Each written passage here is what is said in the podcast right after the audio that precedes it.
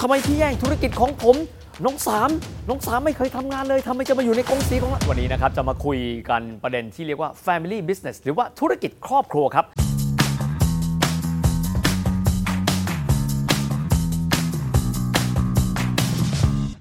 ท่านผู้ชมเคยถามไหมครับ แล้วเวลาที่ครอบครัวที่มีความมั่งคั่งเยอะๆ มีสมาชิกในครอบครัวเยอะๆ เขาบริหารจัดการกันด้วยวิธีการอะไรบ้าง วันนี้ครับผมอยู่กับคุณพันศักดิ์เศรษฐเสถียรนะครับ จะมาคุยกับเราในประเด็นนี้เลย Family Business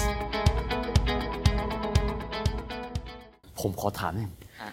ครอบครัวครอบครัวหนึ่งอยู่ด้วยกันเนี่ย ครับ มันจำเป็นต้องมีกฎกติกาด้วยเหรอฮะ จริงๆ เราเรามีธุรกิจเอ่อแบบหนึ่งที่เราเรียกว่าเป็น Family Enterprise Consulting อืม นะคือให้คำปรึกษานะครับเกี่ยวกับธุรกิจครอบครัว ถ้าเราไม่อยากให้มันมีคอน FliCT นะครับหรือตอนนี้เราอาจจะบอกว่าครอบครัวรักกันดีอยู่นะฮะแต่ว่าอยากให้มองเลยไปถึงอนาคต อืม ว่า อีกหน่อยเรามีลูกหลานนะเรามีเขยเรามีสะใภ้เข้ามา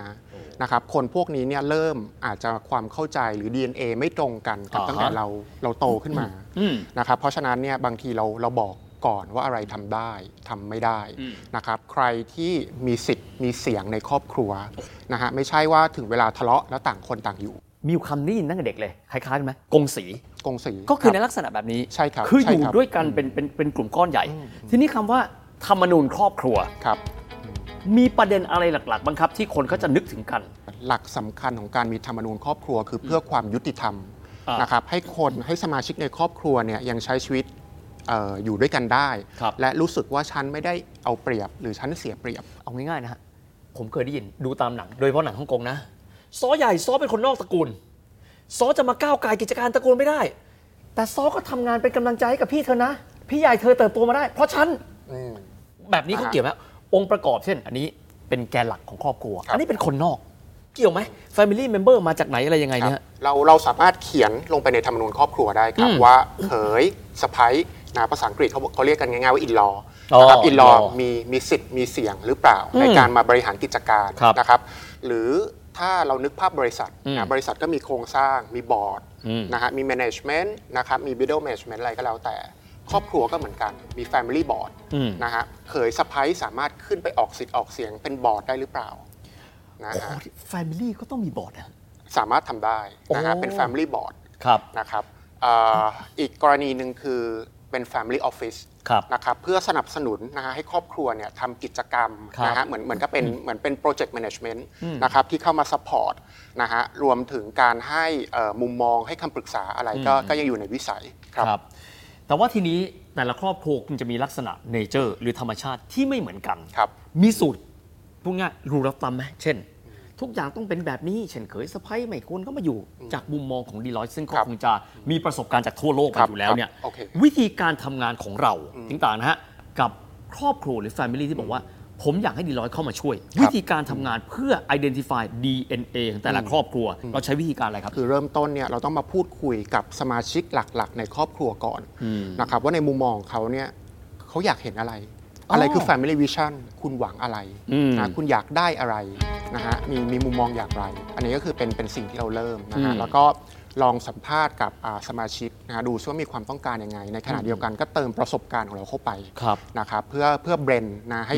คือคือต้องเรียนแบบนี้ว่าเนื่องจากการที่เราบอกว่าไม่มี rule of thumb อืม นะครับทำให้บางครั้งเนี่ยทุกทุกงานเนี่ยเราต้องถูกเทเลอร์ขึ้นมาให้มันเหมาะกับครอบครัวนั้น ครับ ๆ เสมอ อืม ครับ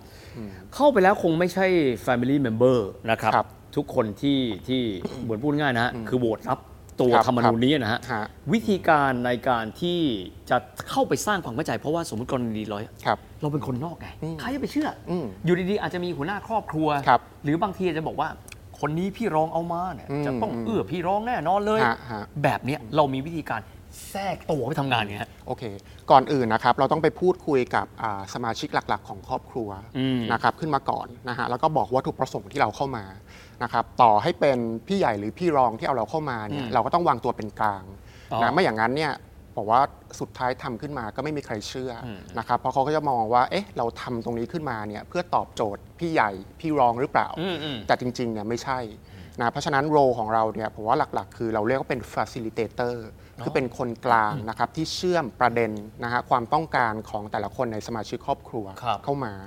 นะครับอีกประเด็นหนึ่งที่ผมอยากเสริมก็คือในเรื่องของบางครั้งเนี่ยคนที่สร้างธุรกิจขึ้นมาเนี่ย ยังไม่ค่อยมั่นใจในการที่จะถ่ายตอบให้กับรุ่นถัดไป succession ใช่ไหมเขาเรียกอ ใช่ ย่างนี้นะ ใช่ succession planning คืออ ม คือเขายังมีความกังวลอยู่ว่าลูกพร้อมหรือเปล่า อ่าฮะ นะถ้ามารับต่อเนี่ยทำได้ดีเหมือนตัวเองไหม อืม ใช่ไหมฮะในขณะที่ลูกก็มีความมั่นใจว่า ถ้าฉันขึ้นมาทำฉันทำไม่เหมือนรุ่นพ่อหรอก ฉันต้องทำได้ดีกว่า อ่าฮะ นะฮะอันนี้ก็เป็นในเรื่องของที่เราเข้าไปให้คำปรึกษานะครับ อืมอืม ช่วยได้นะฮะ อ๋อ คือการเปลี่ยนถ่ายนะฮะแล้วให้มันส ooth ขึ้นลด ครับ คอน FLICT ที่มันเกิดขึ้นระหว่างรุ่น ระหว่างเจเนอเรชัน คือนี่คือพูดง่ายในฐานะที่เป็นที่ปรึกษาคือเราบอกเขาว่าแนวทางในการที่จะแผ้วทางหรือ succession plan เนี่ย ครับ จะเป็นยังไง ใช่ครับ ก็เอาไปเสนอให้กับทาง family เขาไปดู ใช่ครับ แล้วก็หาจุดลงตัวร่วมกัน ใช่ครับอืม อีกส่วนอยู่กันเยอะโยเคมีธรรมนูญก็ดีนะฮะ ครับ ก็ก็คงเหมือนรัฐธรรมนูญมั้งหน้าตาคงมีหลายๆมาตราอย่างนี้นะ องค์ประกอบเหล่านี้อีกส่วนสำคัญมาก เรื่องของการแบ่ง wealth ครับ หรือความมั่งคั่ง ครับ ในส่วนคนนี้ได้หุ้นเท่าไหร่ ดูง่ายๆเลือดคนคนจางนะจำได้ไหมตอนแบ่งนะครับ นนี้เอาไป 40 คนนี้เอาไป 40เอาคนนี้ได้ไป 15 เอาตายแล้วฉันก็มีลูกแล้วจะยังไงกันบ้าง ตรงนี้เนี่ย ครับ ความละเอียดอ่อนของมันเป็นไงบ้างในการท เอ่อจริงๆ จะแบ่งสัดส่วนอะไรเท่าไหร่เนี่ยนะฮะผมว่าจริง ๆ ขึ้นอยู่กับเจ้าตัวนะครับเพียงแต่ว่าเราเนี่ยเข้าไปให้แง่คิด อ๋อ นะครับว่าอ่ะถ้าสมมตินะฮะสมมติว่ามีลูก 3 คน ครับ นะครับจะแบ่งให้เท่ากันไหมทำไมถึงแบ่งให้เท่ากันเพราะอะไร อืม นะในขณะที่ลูกคนหนึ่งไม่ได้ทำอะไรเกี่ยวกับครอบครัวเลย อ๋อ นะเที่ยวเล่นเรียนหนังสืออยู่ ำไปโซโล่อิสระอยู่นอก ใช่ อืม นะฮะหรือว่าไม่สนใจหรือประกาศเลยว่า ผมจะไม่รับธุรกิจครอบครัวเพราะผมไม่ชอบนะครั โอ้มีแบบนี้ด้วยนะ มีแบบ แบบนี้ฮะมีแบบนี้นะฮะเพราะฉะนั้นเนี่ยเราจะทำยังไงนะฮะเราจะแบ่งเอ่อสัดส่วนของหุ้น หรือกระทั่งเรื่องของบรดกเนี่ยให้เท่ากันหรือเปล่า อืมอืม นะครับแล้วถ้าเราอยากมองเลยไปเนี่ยในเจเนอเรชันที่ ครับ 3นะครับถ้าเขามีลูกไม่เท่ากัน โอ้ นะฮะรุ่นหลานเนี่ยจะได้สัดส่วนหุ้นไม่เท่ากัน ครับ เราจะทำอย่างไร อืม นะฮะหรือว่าควรจะเก็บไว้กองกลางสัก 50% ครับ นะครับเพื่อดูซิว่าเอาเงิน 50%เนี้ยไปลงทุนอย่างอื่นมามีเงินปันผลไปเลยมาอ่ะค่อยกระจายไปตาม Family Branch หรืออ ม แบบแต่ละครอบครัว อืม อันนี้ก็เป็นอีกทางออกหนึ่ง ครับ ครับ เราคุยมาตั้งนาน จริง ๆ แล้วธรรมนูญการอยู่ร่วมกันในครอบครัวที่เขามีความมั่งคั่งเยอะๆเนี่ยนะฮะมันไม่ได้มีผลทางกฎหมายเนี่ยฮะ เอ่อต้องเรียนแบบนี้ว่าเอ่อมันไม่ได้มีผลทางกฎหมายนะครับ แต่ว่าถามว่าถ้าเราพูดถึงกฎหมายในครอบครัวเนี่ยความรู้สึกคือมันเตรียมพร้อมที่จะแตกหักแล้ว มันเข้ม เพราะ แล้วนะ เริ่มเริ่มไปอ้าง โอ้โห ข้อกฎหมาย โอเค เริ่มอะไรแล้วนะฮะเอ่อการที่มีเฟรมเวิร์กตัวนี้ก่อนเนี่ยนะฮะเหมือนกับว่าเป็นกรอบ อืม นะฮะเป็นกรอบเป็นกติกาเพื่อบอกว่าอะไรทำได้ทำไม่ได้เห ค มาะ รับ สมหรือเปล่าก่อน อืมอืม นะครับแต่ถามว่ามีผลทางกฎหมายไหมไม่มี อ๋อ นะแต่ ฮะ คำถามคือว่าเราอยากให้ครอบครัวเราอะ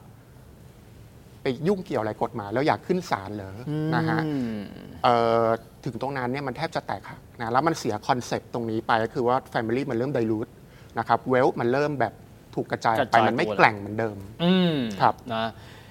เวลาที่เราพูดการทำอะไรก็ตามแต่เราคงต้องถามว่า เอ๊ะ แล้วรูปแบบของการบริหารธุรกิจครอบครัวนะครับ ที่ดีมันมีใครทีเรียอะไรบ้างสมมติจะบอกว่า อันนี้คือดี ครับ เขามีตัวชี้วัดไหมครับ KPI นะง่ายๆนะ มีตัวชี้วัดแบบว่าธรรมนูญแบบนี้ถือได้ว่าดีว่าดี ธรรมนูญแบบนี้น่าจะนำไปสู่เรื่องของ sustainability มีไหมฮะตัวพารามิเตอร์ในการชี้วัด เอ่อจริง ๆ อาจจะไม่ได้มีชัดเจนอะไรขนาดนั้นนะครับ แต่ว่าเอ่อทางดีลอยเนี่ยมีโปรแกรมหนึ่งขึ้นมานะครับเราเรียกว่าเป็น Best Managed Company อืม นะครับชื่อย่อคือ BMC นะครับเราก็จะไปดูซิว่าธุรกิจครอบครัวของท่านเนี่ยนะฮะเอ่อมีแผนในการดำเนินธุรกิจอย่างไร อืม นะครับเอ่อความเอ่อเราเรียกเป็น financial stability ครับ เป็นอย่างไรนะครับแนวทางการบริหารจัดการเป็นอย่างไร อืมอืม นะครับเอ่อใช้เวลาในการทำเวิร์กช็อปเนี่ยไม่นาน นะครับแล้วเราก็จะได้ผลออกมานะเพื่อบอกซิว่าองค์กรท่านทำอะไรดี อะไรเป็นสิ่งที่ควรจะแบบทำให้ดียิ่งยิ่งๆขึ้นไปนะครับนอกจากนั้นเนี่ยฮะถ้าท่านผ่านเกณฑ์ของเรานะครับเอ่อก็จะมีโลโก้ BMC ตัวนี้ให้ ครับ ซึ่งท่านเนี่ยสามารถเอาไปใช้ในนามบัตรนะครับหรือเอาไปไว้บนเว็บไซต์บริษัทท่านนะครับเพื่อเป็นการโปรโมท เหมือน ฮ ติด ว่าอย่า ดาง ว น้อยอ่าเหมือน เออมันติดดาว มันติด ให้ ดาว เออ มัน มันติ ติ ด ดดาว ดาว ว่า ให้ ว่าร้านนี้อร่อย โอ้ นะฮะนะครับเราช่วยดูตรงนั้นได้ครับ นะครับ สมมติเวลาเขามีคอน FLICT กัน ครับ นะครับ